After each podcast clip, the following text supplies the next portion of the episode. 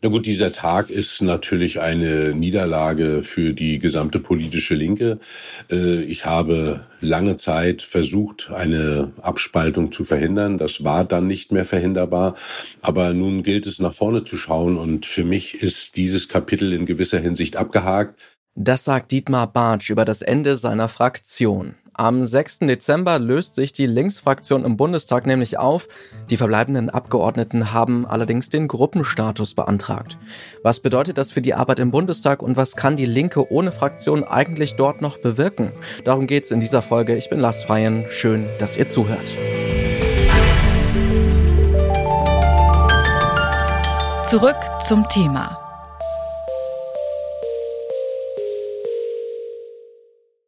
Ende Oktober hat Sarah Wagenknecht die Gründung eines neuen Bündnisses angekündigt, das der Vorläufer sein soll für eine eigene Partei. Gemeinsam mit Wagenknecht sind neun weitere Abgeordnete aus der Linken ausgetreten, darunter auch die ehemalige Fraktionsvorsitzende Amira Mohamed Ali. Nun sind diese Abgeordneten nicht mehr Teil der Fraktion und damit hat die Linke nur noch 28 Abgeordnete. Für den Status als Fraktion braucht es aber 37 Abgeordnete. Statt weiterhin mit den Wagenknecht-AnhängerInnen eine Fraktion zu bilden, haben sich die verbleibenden linken Abgeordneten nun entschieden, die Fraktion am 6. Dezember aufzulösen und den Status als parlamentarische Gruppe zu beantragen. Eine Gruppe kann zwar mehr bewirken als einzelne Abgeordnete, allerdings hat sie deutlich weniger parlamentarische Rechte als eine volle Fraktion. Mit dem Ende der Linken als Fraktion im Bundestag verliert sie etwa Sitze in Ausschüssen und bekommt weniger Redezeit. Sie muss Räume und Computer an den Bundestag zurückgeben und bekommt weniger Geld. Und sie muss den meisten ihrer Mitarbeitenden kündigen. Ich wollte von Dietmar Bartsch, dem Vorsitzenden der bisherigen Linksfraktion, daher wissen, wie er gewährleisten will, dass die Partei nach wie vor inhaltliche Arbeit im Bundestag leistet.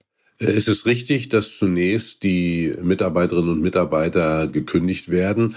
Aber an dem Tag, wo wir den Gruppenstatus erhalten, gibt es auch die Möglichkeit, wieder über eine neue Struktur und daraus folgend auch über neue Beschäftigungen nachzudenken.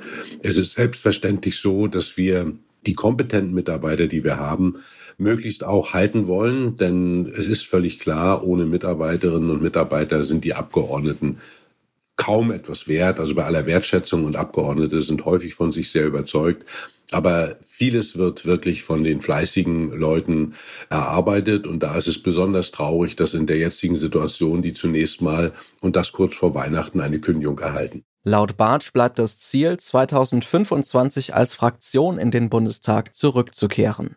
Allerdings ist es ja schon bei den letzten Wahlen ziemlich eng für die Partei gewesen. Die Linke ist 2021 an der 5%-Hürde gescheitert und nur dank der Grundmandatsklausel überhaupt in den Bundestag gekommen. Ich habe Dietmar Bartsch daher gefragt, wie es denn beim nächsten Mal eigentlich besser laufen könnte. Das ist vor allen Dingen harte Arbeit, aber der Maßstab muss genau diese Zahl sein, die im September 2025 aufleuchtet. Das ist das Kriterium des Erfolges. Da gibt es sehr wichtige Zwischenetappen. Die drei Landtagswahlen in den neuen Ländern, in Thüringen, in Brandenburg und in Sachsen, sind für uns enorm wichtig. Aber es wird darauf ankommen, dass zuallererst die lähmende Selbstbeschäftigung, die die Linke in den letzten Monaten ausgemacht hat, dass die beendet wird. Zweitens muss völlig klar sein, dass wir unseren Oppositionscharakter, gesellschaftliche Opposition in dieser Gesellschaft zu sein, dass wir das deutlicher machen. Und dann kommt es darauf an, durch Konzentration wirklich Akzente zu setzen. Das alles wird nicht leicht. Und das alles ist nicht durch ein, zwei Interviews, Veranstaltungen, Parteitage oder ähnliches zu erzielen, sondern das ist nur durch das Engagement der vielen möglich. Wir haben gezeigt, Anfang der 90er Jahre, ich war dabei, dass wir es schaffen können.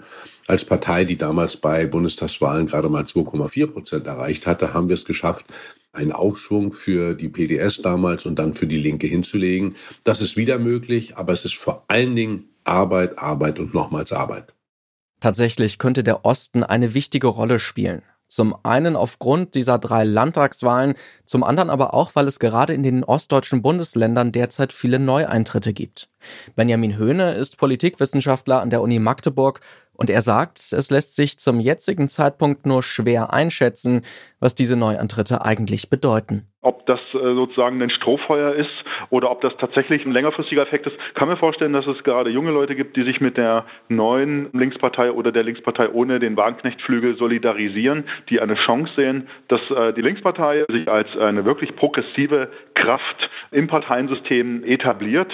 Gerade damit hat ja Wagenknecht immer auch Schwierigkeiten gehabt. Also wenn sie gegen das Gendern wettert, wenn sie Probleme zeigt mit ähm, einer doch deutlichen Klimaschutzpolitik oder Skepsis äh, dieser Klimaschutzpolitik gegenüber zeigt, dann sind das alles äh, Themen, wo sie sozusagen sich weit entfernt von progressiven Linken. Und da besteht schon die Chance für die Linkspartei, sich zu öffnen. Zugleich aber wird das ganz, ganz schwierig, weil die Grünen und auch die SPD in Teilen ähnliche Positionen vertreten. Und hinzu kommt, dass die Linke sich ja auch sehr stark auf den Osten abstützt. Dort ist nach wie vor ihr Hauptwählerinnenreservoir und gerade dort kommen aber sehr progressive linke Töne nicht an jeder Stelle unbedingt gut an. Fakt ist, Momentan treten mehr Menschen in die Linke ein als aus. Dietmar Bartsch erhofft sich von den neuen Mitgliedern Engagement, aber nicht nur von denen. Weil es geht wahrhaftig nicht nur um die Partei Die Linke, sondern es geht um eine gesellschaftliche Herausforderung. Schauen Sie in einer Situation, wo jetzt mal fiktiv die Linke nicht mehr im Bundestag wäre, wäre die SPD von Olaf Scholz die Partei, die am weitesten links ist. Und aktuell ist die Ampel vor allen Dingen unter Druck von der Union und von der anderen Partei dort rechts. Das finde ich ist gesellschaftspolitisch unverantwortlich. Dadurch, dass die Gruppe um Sarah Wagenknecht ausgetreten ist, fällt zumindest ein gewisses Konfliktpotenzial in der Partei nun weg. Trotzdem wünscht sich Dietmar Bartsch, dass auch in Zukunft rege Diskussionen innerhalb der Partei stattfinden. Das Problem war in der Vergangenheit, dass wir wirklich lähmend Selbstbeschäftigung hatten. Und das muss vorbei sein. Dass wir um den besten Weg auch zukünftig diskutieren werden, das erachte ich als normal. Eine Linke, die nicht Programmpartei ist, die nicht auch dynamisch debattiert, die ist tot.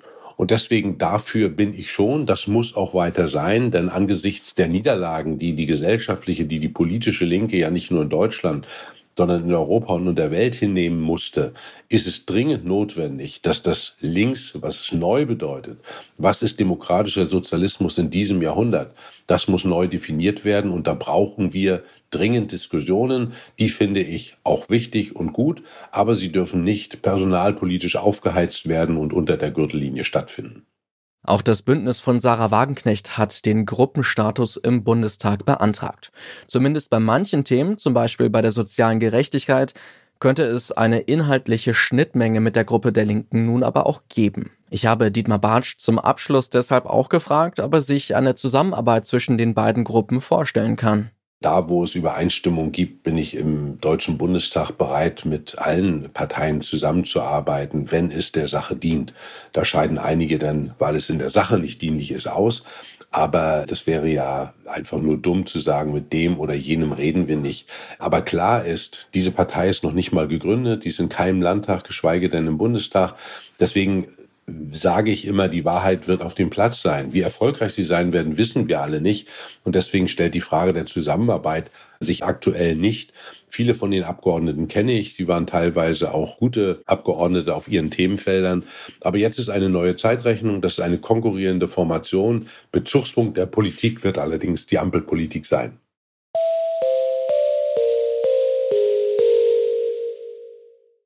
Das Ende der Linksfraktion im Bundestag bedeutet weniger politischen Einfluss und weniger Geld für die Partei. Welche Rechte die Gruppe der Linken tatsächlich haben wird, das ist zum jetzigen Zeitpunkt noch unklar.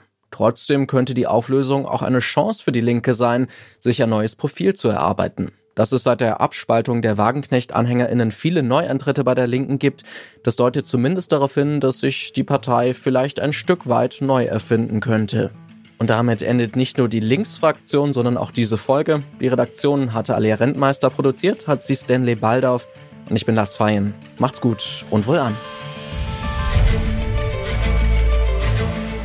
Zurück zum Thema vom Podcast Radio Detektor FM.